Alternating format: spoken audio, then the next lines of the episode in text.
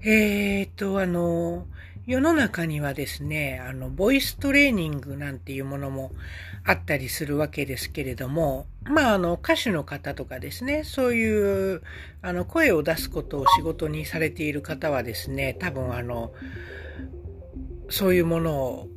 受けたりとか、そういうトレーニングをしたりとかですね、そういうことはあるかと思うんですが、まあ最近一般の方でもですね、自分のその持っている声をちょっと変えたいみたいなことで、あの、ボイストレーニングに挑戦する方も増えてきているようなんですけれども、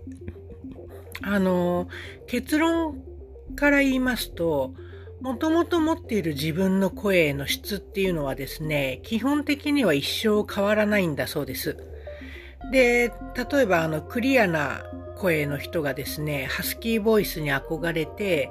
まああの、ある程度ですね、訓練であの、声を出しながら息を吐く音を入れたりとかですね、まあ、声帯をちょっと緩めにしたりとかですね、まあ、そういうことは、あの、可能なんですけれども、まあ短時間ですね。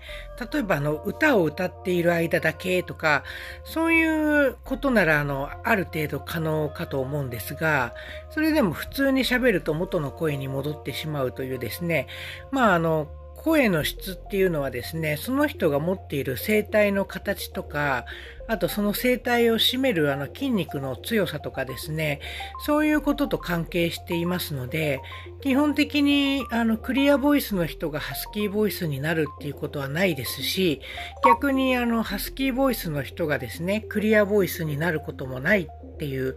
話です。で、あの、まああの、声っていうのはですね、私もあの子供の頃からあの、まあハスキーボイスでですね、であの、クリアな高い澄んだ声の人に憧れの気持ちを持っていたんですよね。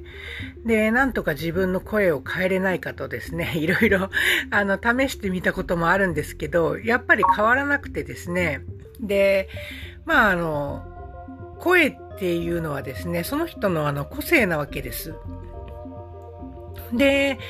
まあ私のようにですね、クリアな声に憧れるハスキーボイスの人間もいればですね、ハスキーボイスに憧れるクリアボイスの方もいらっしゃるわけで、まああの、隣の芝生は青く見えるというかですね、ないものねだりだと思うんですよね。